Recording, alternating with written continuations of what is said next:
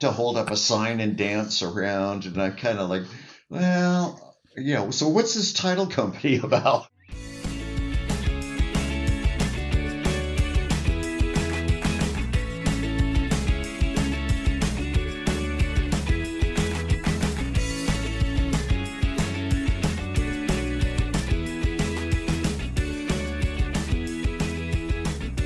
Welcome to the Exploring Washington State podcast. Here's your host, Scott Cowan. All right. Welcome to this episode of the Exploring Washington State podcast. I appreciate you tuning in to this episode. I am with a very good friend of mine today, Renee Fabre. This is going to be an unstructured conversation. I mean, I think we know where we're going to go a little bit, but just hang in there. If you don't like what we're talking about, it'll change in 10 minutes and you'll have a new topic. So, Renee, welcome. Thanks for being here. Uh, thanks, Scott. Man, it's good to get together with you. Yeah. So Renee, you and I have known each other for quite some time now, and um, in professional paths have crossed lots of times and all that. But we we also kind of have a shared uh, interest in in history, music, and community. So I thought today, I'd first off, I'd like you to give the audience your your background. Tell tell the audience who you are and a little bit about you. Oh my gosh. Uh yeah, well, there's a story. yeah, well, I guess I'm, you know, kind of officially a, an old guy now since my uh, birthday was yesterday. But um, yeah, I what I've been in the title insurance business for. This is my 38th year, and I had a career before that, which was music. So I grew up in a music household and in a neighborhood called Earlington in Renton. My dad was a musician, so I had a an accordion strapped to me at about three and a half years old. And I did that until I was well into my 30s. And then one day I showed up at a title company and kind of um, I just, you know, caught my interest. And it was kind of a neat blend of stuff. I mean, because I've besides music, I've always been kind of a tech nerd and and a marketing kind of guy. So, um, yeah. So it was supposed to be a summer job, and uh, you know, or thirty eight summers worth. Thirty eight summers worth, yeah. So, well, kind of, my my introduction to the industry ironically was one of my musicians friends, and uh, Steve Johnson, and uh, great saxophone player. Oh my God! Uh, and we played a lot of years together. And he was a, a, a manager for Manpower downtown Seattle. And out of desperation, one, one summer in uh, '84, uh, he gave me a call and he goes, "Oh man, I got a job to fill. Could you help me out?" And I go, yeah, sure. What's up? And he goes, well, this title company called me. I don't know what they are. You know what? I, I, what's a title company? They're like lawyers or something like that. You know, and and it was just like, God, could you just, you know, put a white shirt on and a tie and just like show up, you know, so I could fill this job. And he go, and you know, and uh, and, and, and to back up just a sec from from that, he goes, well, I got two jobs for you actually. One's a title company, and one was to be a Vlasic pickle on the corner of Fourth and University to hold up a sign and dance around. And I'm kind of like, well, you know, so what's this title company about? Oh my god! Yeah, so you, and that's the story. I mean, it just kind of went from there, and it's like talk about a square peg fitting in a round hole. I was just like not your usual candidate, but I just was kind of that oddball that fit in that was always the guy with the weird idea. so, you know, I mean, uh, and, and, and, like, uh, yeah, I mean, it's amazing that it lasted 38 years. I mean, it's just, uh, yeah. well, let me let me pause you here for a second because one of the things that we all do is we all talk in the abbreviations and shorthand of our industries, right? We all, and you and I are both in you know the real estate business, but so to me, title insurance, I know exactly. Well, I don't know that I don't know that I know exactly what title insurance is. I shouldn't say that. But for our listeners, what define title insurance? in a nutshell, to keep it really, really simple, it's an insurance that look that that looks backwards, not forwards. So we're not insuring you in a sense into the future. We're guaranteeing that the past was the past and this is the way it is today. And our insurance policy will cover that and protect you. So let's let's elaborate a little bit because once again I understand, but I'm gonna let's just assume that help me out for the next time I'm talking to a client and they're asking me why why do I have to have title insurance? But so you're looking at the chain of ownership and ensuring that what we call clouds on title. You're ensuring that there's nothing out there against that property right. that could negatively harm the new owner. Is that fairly? That's fairly yeah, I mean you're you're spot on, and it also includes things like uh, when you buy a piece of property, sometimes it's not always that neat and tidy because that property is subject to or includes things that go with the land, even though you sell it, it doesn't erase things from the past. I mean, everything from like an IRS lien to an easement to water and mineral rights to, you know, all, all that kind of stuff. Uh, and it, and, and in a sense, what it, it's also doing is did the person that sold you the property actually have the right to sell you that? And do they actually own it? Or are there any skeletons in the closet that might have uh, claim for that title?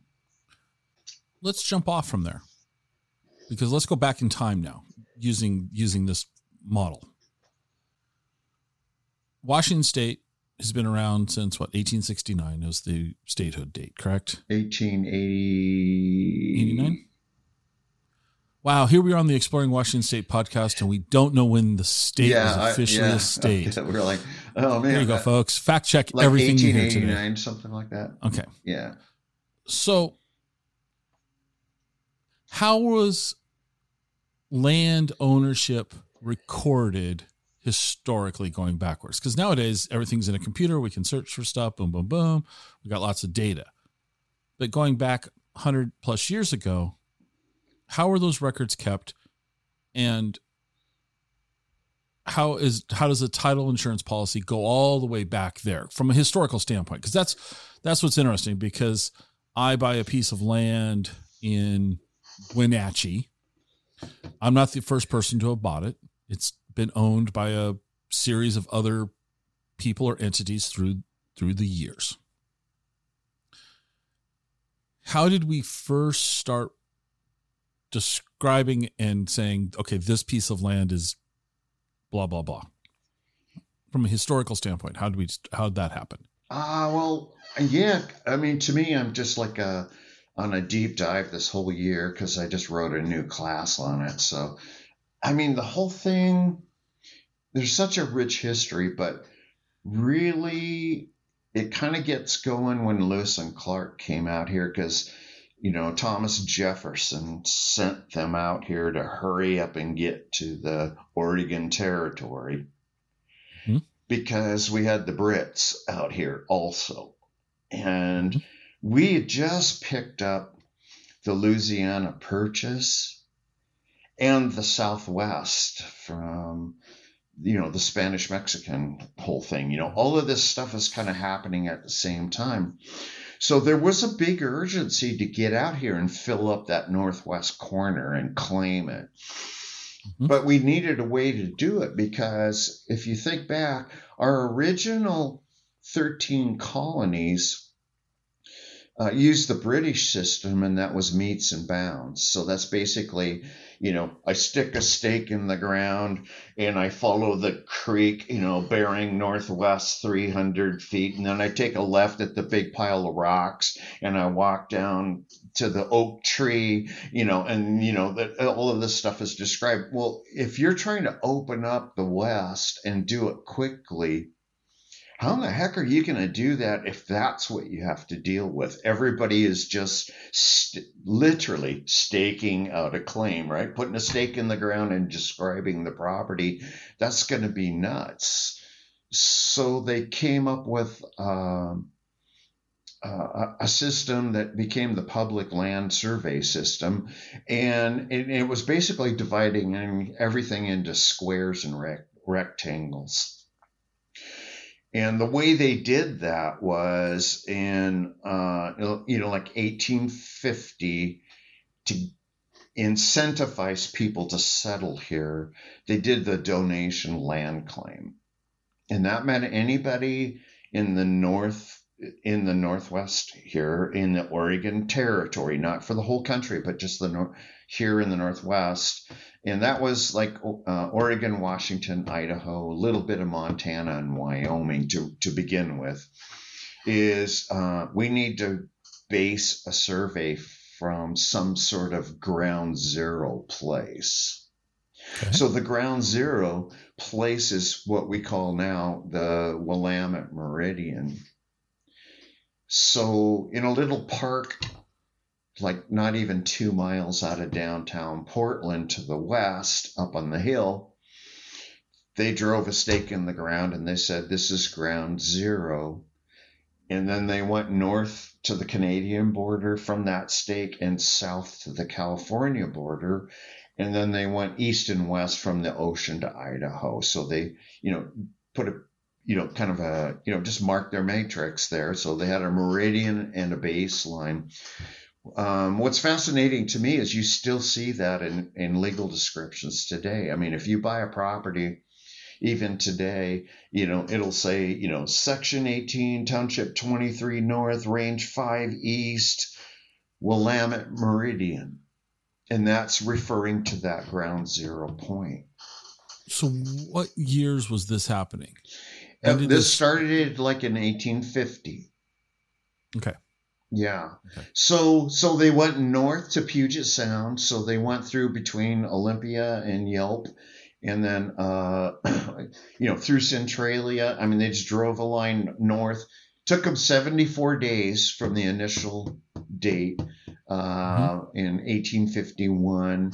Uh, they marched through the woods and marked trees every half mile up to Puget Sound to start it Mm-hmm. And then, um, yeah, I. It's fascinating that they could do that. I mean, because like you said, we're such in a digital world. Oh, we could just do that from satellite now. You know, I mean, well, I don't know with traffic if it would take more than seventy four days to go from Portland. I'm I'm amazed that just, it only took them that long when you consider that there was probably only a couple of indigenous trails. Yeah, that actually, when you think about it like that, that is that is pretty amazing so that's how this that's how the land the description of land was started. Right so they did town okay. they did what's called um, townships. And a township is six miles by six miles. So there's 36 sections in a township. So i mean if you just march north from that starting point in portland you know, every six miles is going to declare a new township. So, and then that would be a square of 36 miles. Now, forever since the 1500s, you know, we kind of look, uh, uh, one of the default descriptions of land is how many acres do you have? Mm-hmm. And so acre was a, you know, um, you know, kind of a, you know, a very common term. So, you know, like in a section, you got 640 acres, and they wanted to keep the math simple so the recording of it would be simple. So, you know, if you divide 647 times, you end up with even numbers all the way down to five acres. Okay.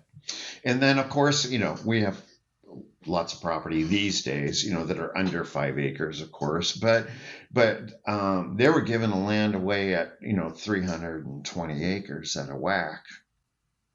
Okay, and that was to spread out so that the British wouldn't spread in, if you will. Yeah, because we need if we had Americans, you know, settling here, then we're Mhm. establishing a presence. Because what they were afraid of, and probably duly so, because um, the British already had Canada, but the before the Oregon Territory, we had what was called the Oregon Country. And that went about halfway up through BC. And then in what 1848, they had a, so, you know, they did a treaty or something like that. And then we end up drawing the 49th parallel. But the Brits were claiming everything west of the Columbia River, west and north of the Columbia River. So Washington could have looked a whole lot different if they would have won that claim. And we wouldn't have any left turn lanes. We wouldn't have any left turn lanes. No, we'd be out on the Columbia Plateau there. Okay. So these documents were recorded then. At, were they recorded at the state level, or how did? they had like a territorial um, land office, and that Okay. moved around a bit. It started out, I think, in in Olympia, and then as the as time went on, we had a land office in Seattle. So one of my favorite stories is the Shumway Farm in Kirkland, you know, and um, you know, you had to go to the land office downtown Seattle. And, and, and, it, you know, I mean, our joke is always today, you know, is like, well, it's not a joke. I just mean in the sense of the way we perceive time nowadays is the fact that, you know, same day recording. well, there's no same day recording back then because there was no way to record anything other than to bring your documents, the originals, show up at the office, and they had like a big tract book, and they literally just copied everything off of whatever those documents were into a tract book. So it was all handwritten. In your 38 years of doing title insurance, is there any stories that? I mean, there's lots of stories. I know that, but is there any stories that really bubble up to the top for complexity issues? I mean, like a piece of land that you're like, this this was amazing that this got moved around and you know you you you alluded to the Shumway, but things like that. What is what sort of stories do you have that you can share that might you know have a humorous tint to them, if you will? Oh, well, one of my favorite projects that I worked on a long time ago was uh, do, do you know where like Brace Point is? It's, do not. It's near Three Tree Point. It's kind of over in the Burien Des Moines area. Okay. Okay, well, I won't mention names, but a famous builder, contractor, construction company dude owned that. And he built a great big wall around his property. He had this huge mansion on the bluff overlooking the sound, you know, and and and the neighbors really got upset and alluded to no, the neighborhood has a right to walk down this path to the beach. And so um, I took it on, and uh, what I found out was a Captain Johnson got a land grant. And in you know in and I had to go all the way back to you know like 1851 or something like that and lo and behold, yes, he wrote into it. The neighbors have a right to follow the, the this kind of path that already existed when Captain Johnson got the property. And he goes, Oh, of course the neighbors can walk down the path. So in current times, that owner had to actually tear down part of the wall and reopen that because it was Hmm. it was written in there. So that wasn't in our digital system. I had to go way, way back. I had to go to the courthouse a bunch of times and go through old documents. And um, So, what prompted this? Was it a, a buyer? Was it the, the act of the wall going up by the, the property owner, or was it a, a new buyer in the neighborhood that said, "Hey, wait a second, or Yeah, it was was the, the na- it was the this? neighborhood, and they were just declaring their rights that they had had up until the time that this guy bought the property. Okay. Yeah, and and so and they were saying, I know it's in the record somewhere, you know, and so I I got. I was the guy that went back and did the research, and yep, here it is. You know, So how long did that take you? I, I spent a good couple weeks on that one.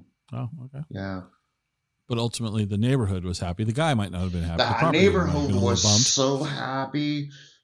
Gosh, I don't even know if it shares stuff like this, but but uh, it was. I finished it up around the beginning of December, and about a week and a half later, one of the spokespeople, he was a uh, an Air, Alaska Airlines pilot that lived in the neighborhood, and all, he comes walking in with this great big box, and he goes, "Merry Christmas," and puts it on my desk, and I open up the box, and it's like I got this whole box of booze.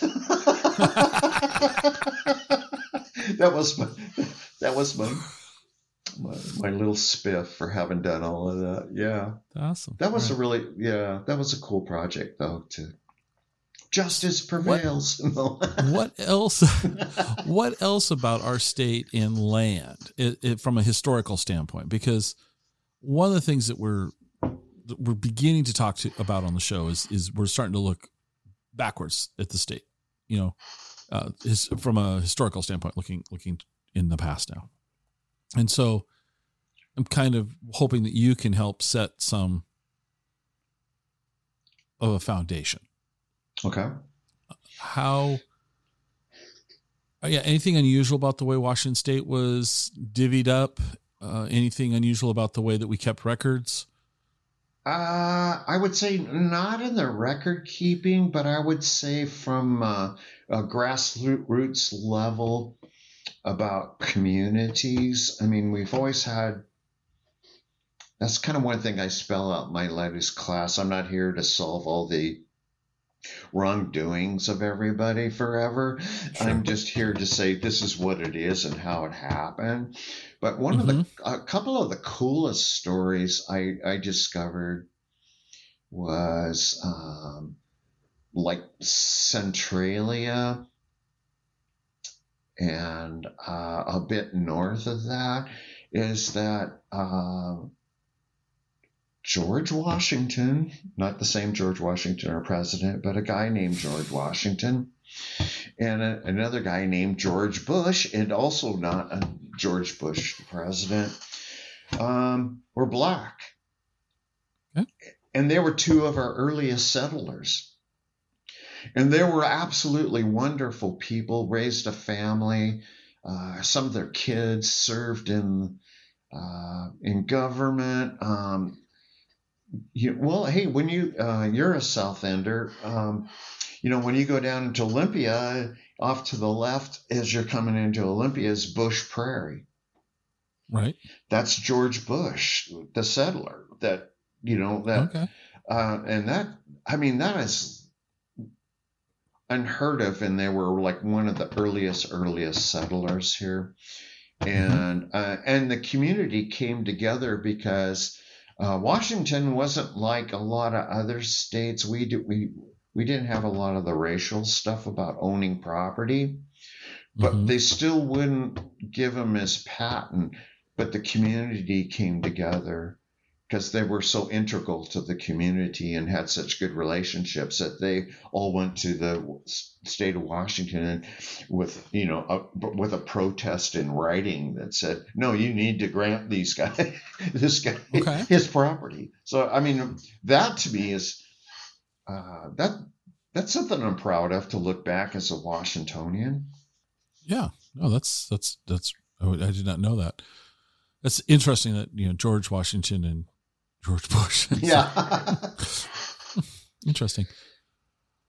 But they escaped. I mean, because a lot of our early settlement, I mean, we got so much stuff going on. I mean, we've got the War of Independence going on, and then we're into the War of 1812, and then we're into the Civil War. And all through all of that mess, the West or the Northwest is being settled. The railroads really made the big difference as far as like you know kind of like bringing people here in mass and i call it the Mhm. victorian internet you know when the telegraph and the telephone showed up here we actually had just like today we had people back east buying property on spec Right. Right. yeah When did um when did the telegraph get out here into into the Seattle Tacoma area? 1880s yeah 1980s. Or oh, it might even be before that because uh, the first telegraph that arrived in Seattle, uh, gosh, I forget who sent it, but Seattle's first telegraph out of Seattle was to Abe Lincoln, president, Well, that have been the 1860s then. 1860s. Yeah, yeah. yeah. It's Saturday. I'm not really clear on my dates. So- You didn't know this was going to be a history test. I didn't did know you? this was a history test. I was yeah, I was prepared for something different. No, Okay. no, just, just teasing, just teasing. Well, yeah, because one of the things is, you know, the the, the railroad, the Transcontinental Railroad uh, coming out here and ultimately ending in Tacoma. Um, and then, but what's interesting, what, you know, is Walla Walla was a big part of that. Yes, Uh, you know, Walla Walla was a, going to be a big, Walla Walla certainly looked like it was going to become a big place in the state of Washington. it very much did. And who started that one was the Whitmans, right? The Whitman Mhm. mission, and that that whole thing. Um, yeah, yeah. Right. And then you know with Tacoma getting the choice and they picked they picked the railroad and then Seattle then got the the college uh it, that certainly seemed like the safe bet right that that certainly seemed like that was going to be the it would be Tacoma and then Seattle would be the the smaller place but just didn't work out that way No, And- then there's always been. Then the rivalry continues, right? right yeah that rivalry continues and uh no washington we, we've had a, a very interesting uh an interesting uh couple hundred years if you will and the the land though i mean because you know underneath everything is land not to sound like a the uh oh, what's the word i'm looking for the uh the realtors association's mantra, you know, underneath all is land. But that's true. Oh, under land, I mean, land is very important. Uh, ownership of land, uh, ownership rights, Yes. Yeah. water, um, all of these things are constantly evolving and changing. And, you know, and I'm sure that as we talk to other people, you know, we're, you know, it's, I'm going to, I'd like to get somebody on here to talk about how, if you think about all the changes that happen on the Columbia and, Oh my god all of the yeah. all of the all of the things that happened to the Columbia Basin because of uh, the reclamation projects and things like that. Lots of lots of very interesting things that have happened. Um, Well, like for uh, instance, you know, it's like when they put the um, the ship canal in in Seattle, mhm. you know, to connect Lake Union, the Sound Lake Union, and and and, and Lake Washington, that ended up lowering Lake Washington by like six feet, six and a half feet, or something like that, and that.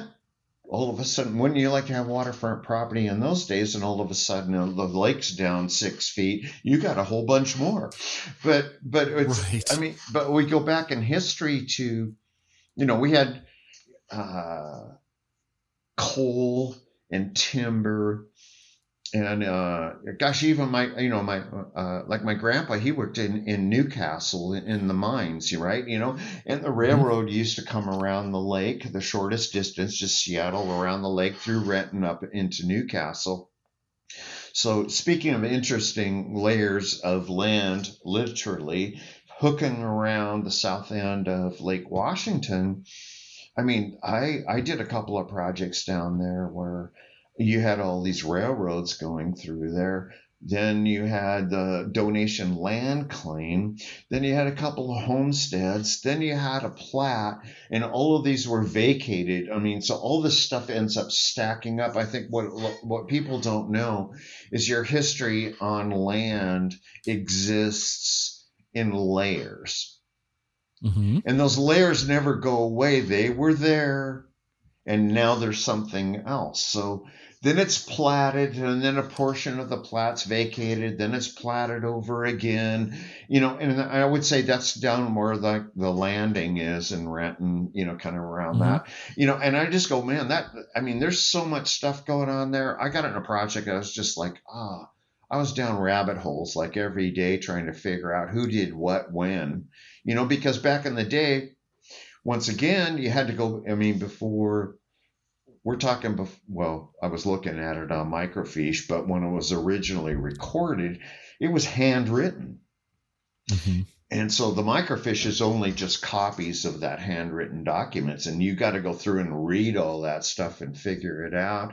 Like, you know, what layer are we on here, and and how does it progress? So, on our modern day plats, you know, we don't we have those issues, but you know, but there's so much history in land around here. It's been around for, you know, forever. But it, it is that we end up uh, having something on top of something on top of something on top of something, and every once in a while you're buying yeah, you're buying this cool old house that was built in 1928 on the outskirts of I don't know, you know, Maple Valley or something, and it's near the river, and then all of a sudden, you know, it's kind of like something comes up, and that's an issue that needs to be investigated. So you got to go through all the layers Right.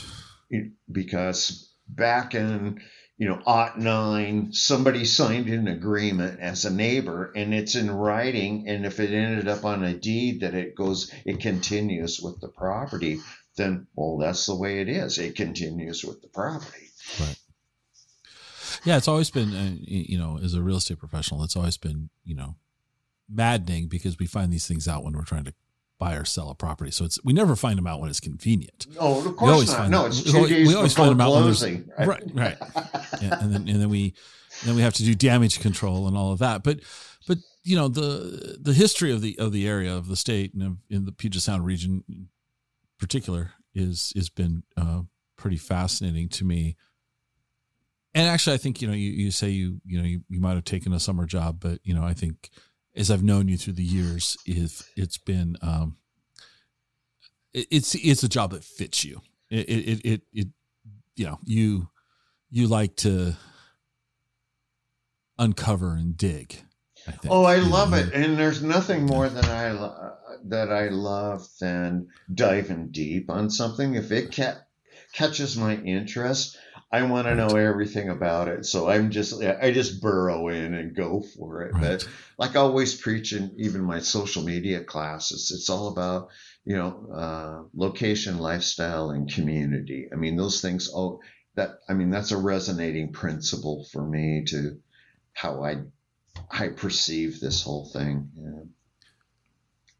But let's transition pre pre real estate title now. Let's go back. Let's your your musical upbringing, your your your dad, your musical career, because recently we recorded an episode with with a, a, a piano player who you played with Yeah. back in Green River Green River College back in the in the 1970.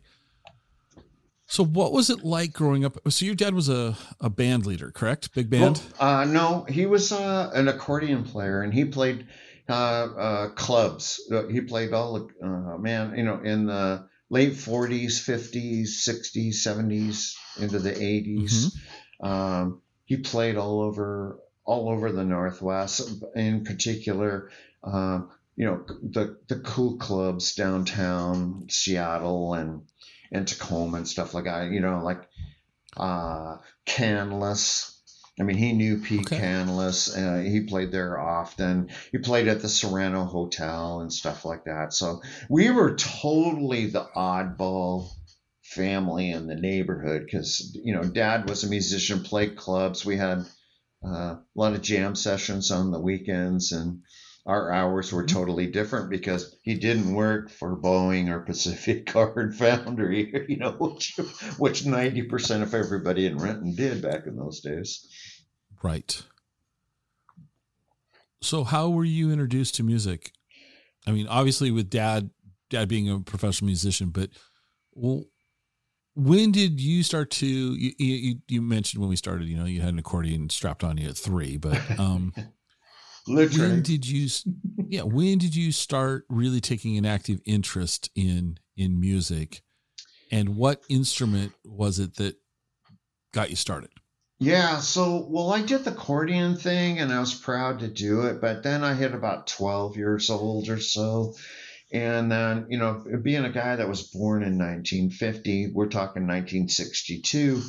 And my next door neighbor, Cheryl, who was a kid that was uh, probably about four years older than it, uh, she had a friend in England that sent her, mailed her an, album and Cher shared that with me, invited me over, and we put it on, and it was Meet the Beatles.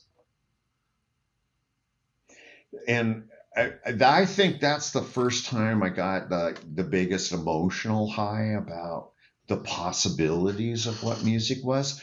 I was like, I mean, even up, even at that time, I was doing the local stuff, you know, like the Paul Revere and the Raiders and the Sonics and the Wailers and the Ventures and you know the whole 50s things but it was just kind of like um, that was like almost like a premonition because it took until another year and a half or so 63 and all of a sudden we had the English wave the first English Mhm. wave happening and I was just like totally into that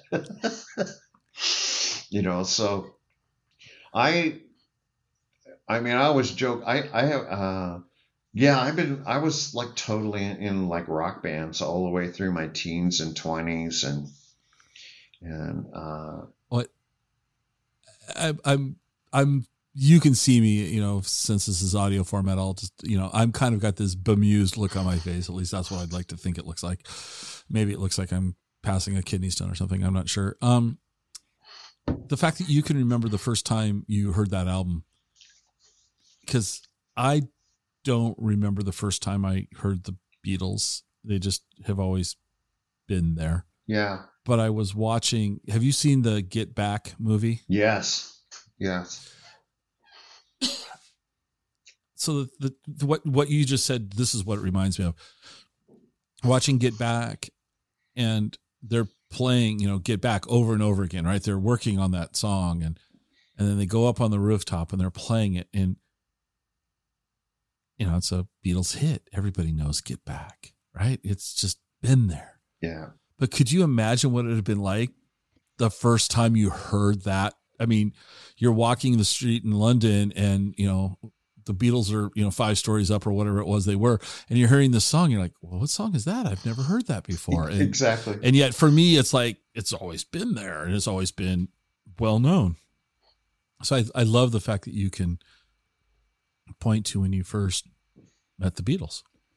Yeah, and and uh-huh. that I had no idea what journey in life that would take me on. I mean, because I don't like going around thumping a Bible Bible for the Beatles, you know what I mean? I wasn't like totally obsessed with them, but they really shook me off my foundation and showed possibilities because I think I was just like the perfect age, you know. I mean, uh, I was a teenager with angst, playing a guitar, you know, and just like doing the whole thing and what was so cool about the Beatles is that every time a new record came out, it was almost a new direction. And and Mhm. and that's kind of if there was if there is a story of my life, it's kind of like I call it the Tarzan theory of you know direction because I just swing from vine to vine and you know you just like you're swinging along and you hey that's the one I can grab and I just loved I just loved following that whole thing because when I love the early, early stuff, but I also really, I mean, like Revolver was the one that just blew me out of the room, you know, and I just went, Okay. yeah, now we're going, you know, I mean, it's just like, you know, So let's go back though. Let's let me let's go back. You you mentioned you know the Wailers, the Sonics, Paul Revere, and the Raiders, and all that. What do you remember of your you know of your teen years in the Seattle Renton music scene? What was what was what was it like back then? Oh my gosh, you know, um, I always kind of joke that I made more money then than I do now, but I meant, and by that I just mean that every almost every restaurant, especially every tavern, had live local music at least two nights a week, if not three, and many had five nights a week. You could go down and listen to live music. And it didn't matter if it was Angelo's Tavern or the Hilton Hotel or whatever, everybody had live music. And um, so I was playing, I was a, I, I joined the Musicians Union in 1965. So I was 15 years old. So I was a member of the Musicians Union before I got my driver's license. okay. So I had to have, you know, somebody, you know, so one of the bass players that we had probably wasn't one of my favorite bass players, but he had a driver's license. So he got us to the gigs, you know. Back then, mid 60s, Seattle, where was your favorite venue to play?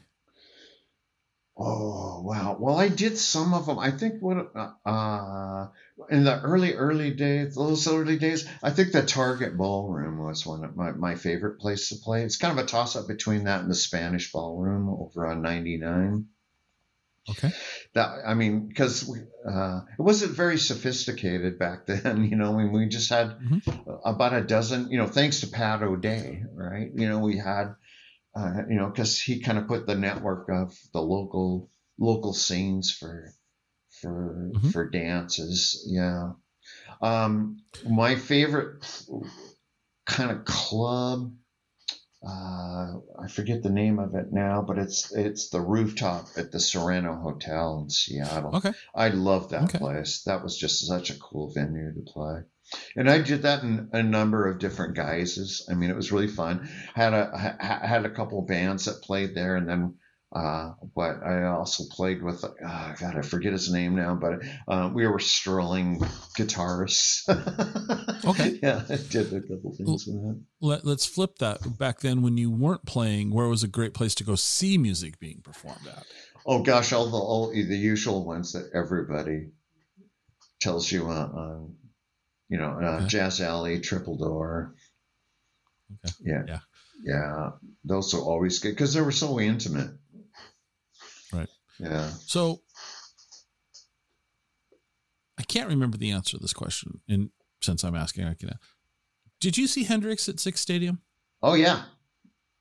And I saw him at the Coliseum, and I saw him in Portland, and I, I joked that Oregon's dead to us on the show, but you know, okay. yeah, sorry. Oh, stepped out of the boundary. Yeah. No. we'll, we'll, we'll, yeah, we'll, we'll, we'll, we'll, no. Yeah, Hendrix. So, so, you saw no, like the Beatles. Hendrix totally changed my life because all of a sudden I saw guitar as orchestra because okay, to me why? he just brought so many he brought so many different dimensions it was it was sound it was it was you know blues it was uh, uh it was um, yeah i i don't th- i think it took me years to appreciate that but i i just he just had a way of expressing himself with a guitar that nobody had ever done before and it wasn't like you know um, you know, excuse me, guitar players. I went. I'm gonna say he was the most proficient mm-hmm. mechanically as a guitar player, but he was probably the most succinctly emotional player okay. of almost all time. I, I mean, to me, his stuff still holds up.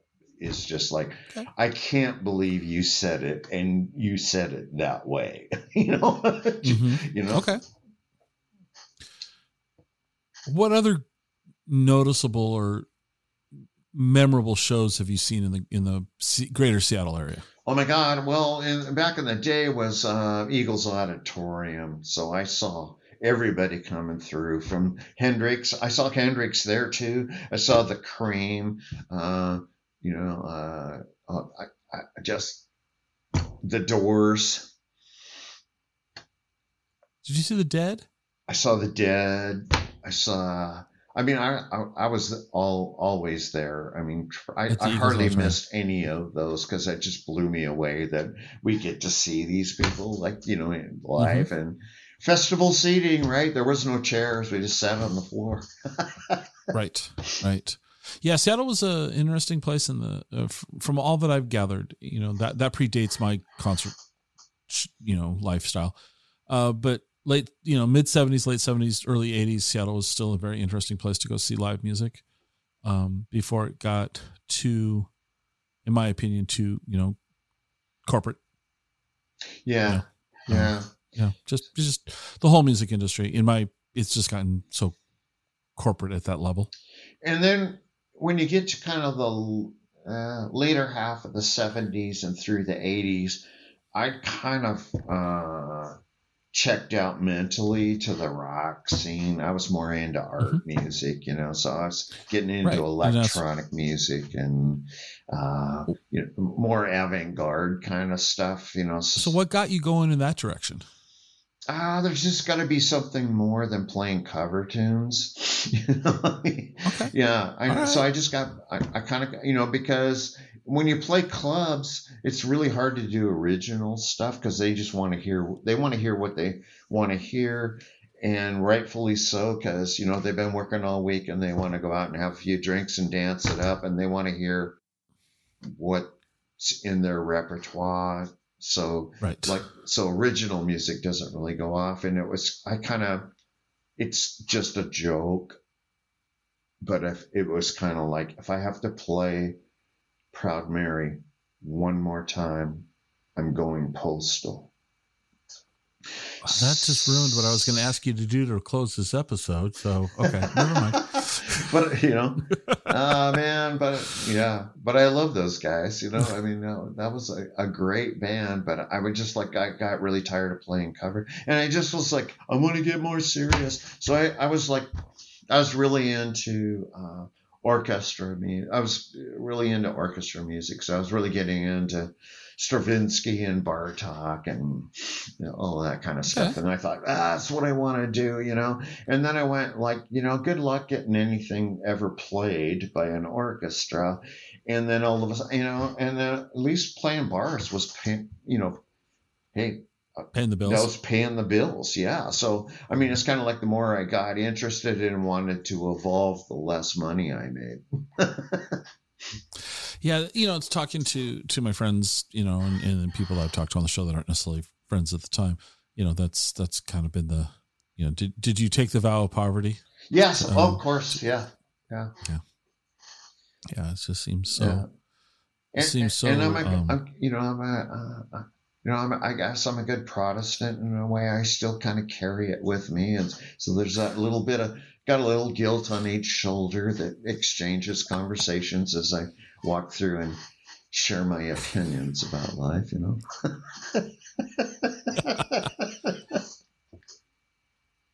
So, like I, I mentioned when we started that uh, you in 1970 at, at Green River, you were in the jazz band. yes. At least I know I know I know you at least were in jazz band for 1970, and it is my understanding that one of your compositions was performed by the band on in competition. Is that accurate? Uh, yeah, I wrote a ton of stuff for him. The one we chose to perform at the 1972 Olympic Jazz Festival uh, was a piece Okay. I wrote, uh, Foundation, uh, basic uh, I, uh, Isaac Asimov novel. You know, that, was where my head was. Is, uh, Mm-hmm. Okay. On that one, was, and it was fun. Yeah, and Brooke Lazat played piano in that. Uh, Grant Reeves, awesome uh, saxophonist and flautist, uh, was in the band at the time. Yeah, we had some great players. We were just like this really fun, out of the box collection of, you know, I was going to say weirdos. I don't mean weirdos like, you know, everybody is weird, but we were kind of like, it just like, you, uh, our director was Pat Thompson, and he did an amazing job of just getting like, you know, like normally it wasn't about our grades and it wasn't about did we look really, you know, clean and have the right haircut and all that kind of stuff. Most of us Mhm. were pretty pretty out there, but we knew how to collaborate and we knew how to play and we knew just how to make stuff up and improvise and uh, yeah. So I I even got a little award for the Olympic Jazz Festival for uh, for that. Um, but we we were kind of like um, under the auspices of the college, almost a, like a professional big band jazz band because we are always on tour and we played every college in the state of Washington. We went up to BC on tour and played about six or eight places. We were always just you know putting on a show somewhere for something. Mm-hmm. And how many years did you did you were you with the band at Green River? Well, I started. I actually went, and thanks to Pat Thompson, um, I went to. I, you know, he just said, "Hey, why don't you go to school here?" So I got into the music department in '79. No, No, sixty nine. 69 sorry. 69 and uh, and then I uh, you know got my aa degree. I think it was in 71 but but because of all of the work that I've, i had already done because i'd been to nashville i played in bands and i toured and all that kind of stuff i ended up teaching at the same time because i've I always kind of joke that I've always done everything bass backwards because I, you know, it's so like, oh, let's go to school. Oh no, let's teach it at the same time that you're going to school. So that's kind of was was my thing. So I got, and then I uh, I think it was about to about seventy three.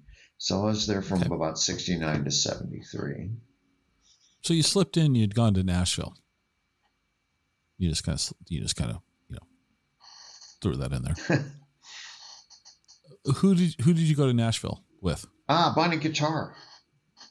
Okay. And uh, And and her get daughter. how'd you get connected to? her? Yeah, and her daughter, who was known at the time as, you know, her stage name was Alexis. Mhm. Yeah, and um, and that was Paula Tutmarc Johnson, as we've known her. She's she passed away a couple of years ago, but um, we were just kids. I mean, I was like what, just barely eighteen. Mm-hmm. Yeah, we went down and uh, recorded in the RCA Nashville studio. B, I think it is. It's the small How was that experience? yeah, oh, that was mind blowing because I was hanging out with Kris Kristofferson and Bucky Wilkin and you know got all the all all of the country royalty, you know, at Huh. the time. Got to meet Johnny Cash there, um, Bobby Goldsboro, Chet Atkins. Really? Yeah, In all the years that we've talked about this, I, you haven't shared those names with me before, so I'm, I'm. This is this is cool. yeah. Well, it's yeah. I haven't thought about it for a while actually. That's cool though. um, you. Yeah, a lot of. Uh, I mean, I, I just like I have really fond memories hanging out with Kris Kristofferson. Uh, I don't know, taking straight shots, smoking cigarettes, sitting in this little GT o- o- Opel Kadett. was a simpler time. It was before he was on the Johnny Carson show, or not the Johnny Carson, the Johnny Cash show. Before he like, it was just like right before he, you know, like ta-da, here's Kris Kristofferson, you know. But I was hearing all of those songs already. It was really amazing. Uh-huh. Yeah. so going back to Green River and and Brooke Lazat, you know when. So if somebody's listening to this, depending on in what order they're they're listening to it, Renee, your episode will been published after Brooks, so they might be hearing this before listening to Brooks. so I apologize to those folks. Well, you'll just have to go listen to Brooks. But one thing Brooks said, and he didn't say it on mic, so this is you just have to trust me that this is what Brooks said. Um, is that you had a chord and he wants to learn this chord. And it was just, it was really funny because, so here, here's my observation of Brooke Lazat. Um, he has maybe the ideal setup for a musician oh my gosh, yes. Yeah. because he is, has seemingly unlimited access to a, a wonderful studio space uh, with a amazing concert piano. Yes. I, I, I'm and envious. he practices yeah and he and even i who am not a musician walked in and went oh well, that's interesting. Look, I mean, it, it's it, it it's yeah, it's it's it's a stunning piece of in, uh, instrument. And so this guy practices, you know, um, more in one day than most musicians probably practice in a month. I mean, he's Yeah. just he is just able to hone his craft consistently. And so off off mic, we were talking about you, and and he was like, "Oh yeah, we did this song by Renee and da da da." And he has this chord, and, and I'm not a musician, and you know that, Renee, but I'm not a musician. And, but he goes, he has this chord, and I need him to teach me that chord. And I'm thinking to myself, you practice all day, every day.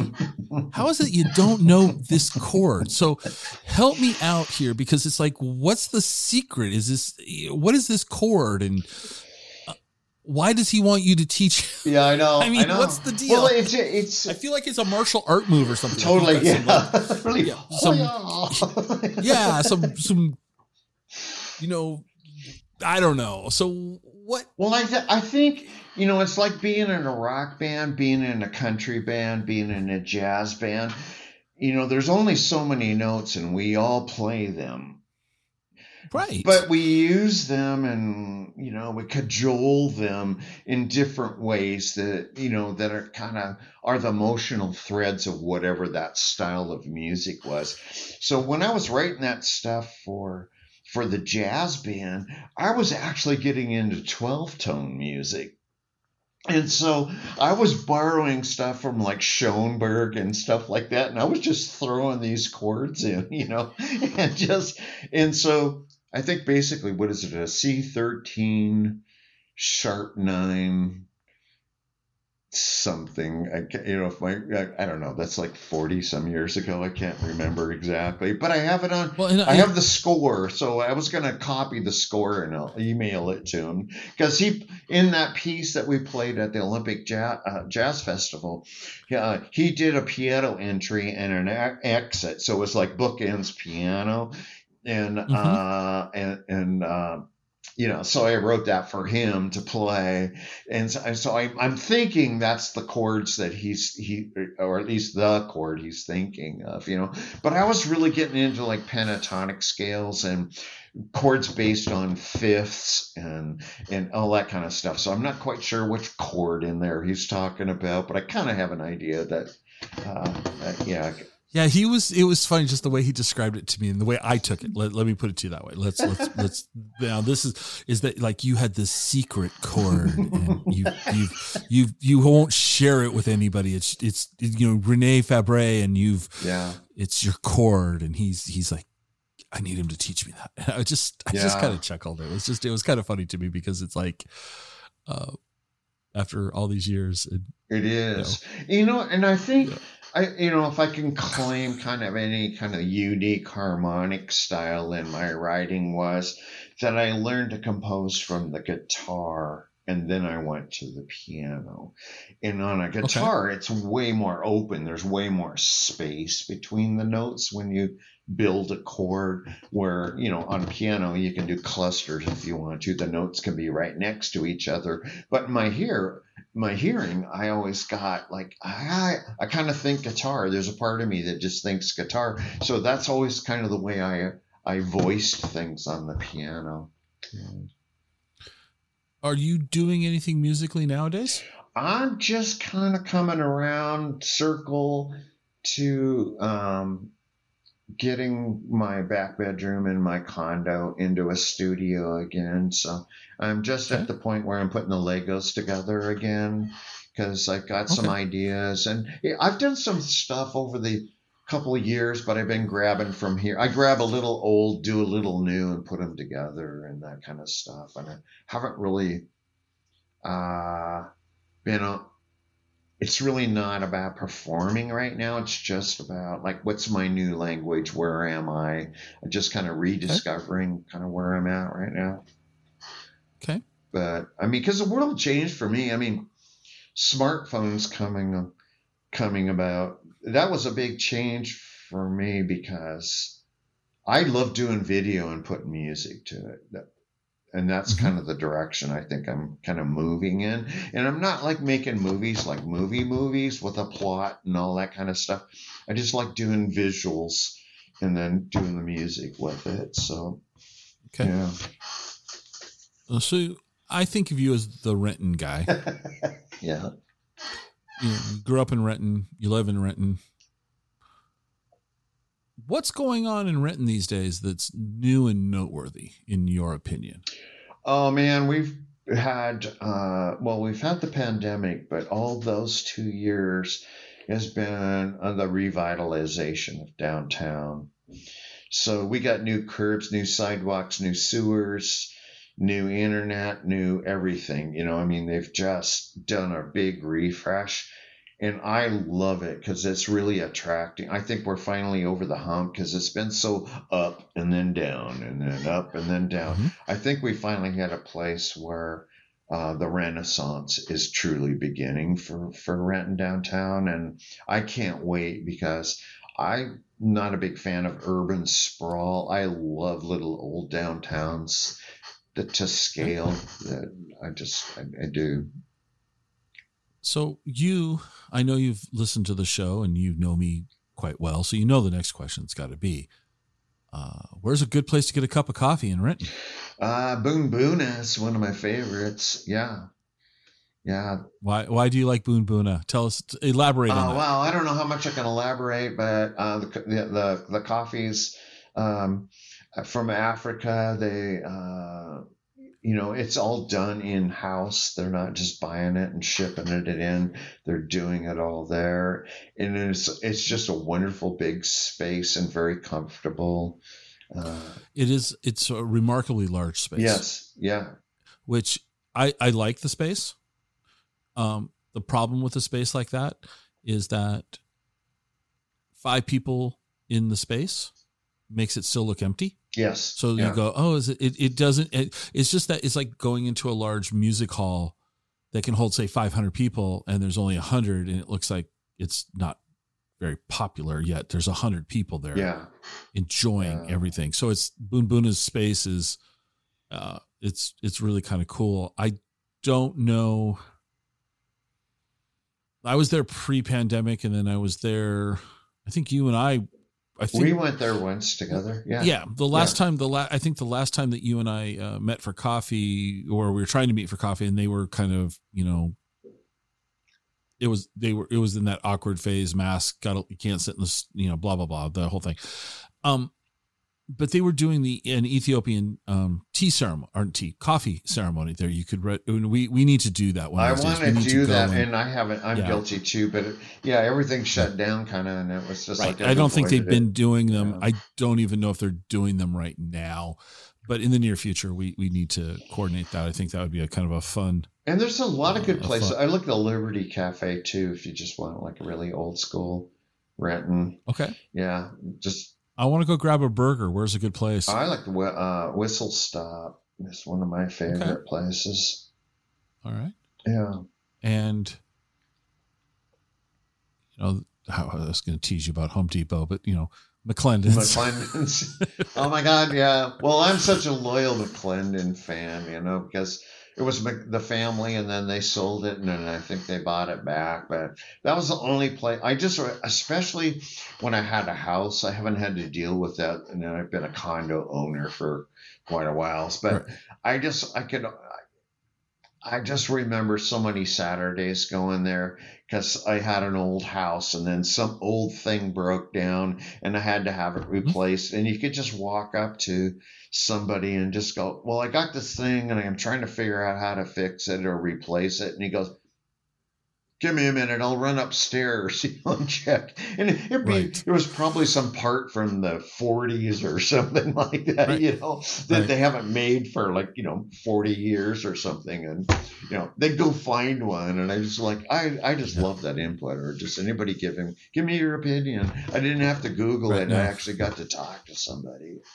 I know McLendon's is uh and for those of you that don't know, McLendon's is a is is a uh, hardware store and it's a chain, a small chain. Yeah. And uh, I my experience with with McLendon's is always you walk in and you're like, well, first off, anybody that knows me knows I'm probably not walking into McLendon's because I I am mechanically impaired. I I I am my wife would be the one walking in with the with the the odd part going, this just fell out of the the dishwasher and guy the person will look at and go, Well, that's a blah blah blah 42X. Go down to aisle seven, third row from the top Exactly. in the brown cardboard bin. We got three left. And you know, I mean, you're like, huh. and you never question the pricing. And not that the pricing's bad. You just you don't go there to save money. You go there to save time Yes. because they their their, their knowledge their, their their their knowledge is superior. I love that kind of stuff. Yeah, other favorite places I like. Uh, well, being a bachelor, I, I hit the uh, Wajimaya buffet at least The Wajimai buffet. yeah, right. once a week. You know, because yeah, they have great food. Okay. Great food there. You know, and uh, like I said, Whistle Stop's one of my favorite hangs. So if you want to run into somebody that's been in Renton for a long time, it's a good neighborhood. Hang out and uh, Okay. what is it? Last question about Renton. Tell us something about Renton that that people, even most people in Renton, wouldn't know. Like, give us some obscure factoid about Renton. Well, a lot of people do not know this, and that would go back to where we began this conversation, and that would be the uh, land donation claim Okay. thing, in that uh, Tobin uh, filed one of the first claim. Uh, Number 35 in the Washington Territory donation land claim. And and then, uh, so he's here. He builds a mill on the Black River. He's at where Cedar River meets Black River, which it doesn't anymore because, again, Lake Washington, when the ship canal was built, lowered. So the, Mhm. the Cedar River used to arc over, never go into Lake Washington, hook into the Black River, which went over to Tukwila into the Duwamish and then into the Sound. Okay, so, but long story short was just that uh, Tobin died and his widow Diane ends up marrying uh, the next door neighbor who has 160 acres. And so Okay. they basically all all this whole valley right from south of the lake almost to Kent they had and it was a big farm and they never really made any money on the farm. They made money platting out rent and then selling lots. I mean, that's where the money Okay. came from. Um, And when was that approximately? 18, let's see, 80s. Okay. And where did the name Renton come from? Uh, Captain Renton, who was a local investor because what, you know, uh, um, Tobin and all of that. Uh, Captain Renton was uh, out here uh, investing in timber and coal. Okay. So I live up the hill from Renton, and really, if you know where City Hall is or the S curves in Renton, you know the the the mine coal. There used to be a coal mine right right there, and so they discovered Okay. coal and they had a timber mill, and uh, Okay. yeah, that's where a lot of that money, their money, came from on that one. But Renton was a big investor in that kind of stuff. All right. I always ask this question to wrap things up. What didn't I ask you that I should have asked you? Oh gosh. Well, one of the things we didn't touch on, and I'll make it really super brief, is in between uh, adventures, early 80s, I ended up at the Center for Contemporary Music Okay. at uh, Mills College in Oakland. And um, that was another adventure. And that's kind of really where I got in to kind of my later phases. A lot of that's, um, um, uh, but I always, I, I, I mean, one of my pride and joy is I was studying for my master's degree and I didn't, I couldn't afford the equipment, nor did I have the space at that time. So I bought a Commodore 64, and that's what I did my graduate thesis on. You did your graduate thesis on a Commodore 64. Totally, because it has a three voice programmable synthesizer in it. Talk about a minimalist, right? Yeah. I'm- but it totally works. It totally works. okay. Yeah. Okay. So thank you for making this happen. I've been wanting to do this for quite a while, and uh, you, you've been a, a, a very kind listener and offered feedback uh, through the up through the almost two years that we've been doing this. So I, I, I feel in some ways I feel guilty that I didn't have you on earlier, um, but I appreciate you taking the time today. And oh, I know, I got a question for you. You do have some music available like on SoundCloud, right? On SoundCloud, yeah, I got a bunch of stuff there. Uh, Okay. and so I have, we'll- we'll also put have a, link. YouTube channel that uh, We'll, we'll put a link to that. Is, is there any other places that people could find out more about you? Uh, yeah, that's I mean, pretty much. you I'm do see social I'm media on, to real- Facebook, you- Instagram, Twitter, LinkedIn, blah blah blah. You know, uh, I mean, you do teach social media to real estate agents. You, you yeah, that's kind of what that's my gig. Yeah, yeah. Yeah. All right, Renee. Well, I really appreciate you taking the time, and I've had a lot of fun. Yeah, thanks, Scott. I, I hope this wasn't like too too absolutely random. no, and you know what? No, it's not. It was fun. Thank you. yeah, I enjoyed it. Thank you, Scott.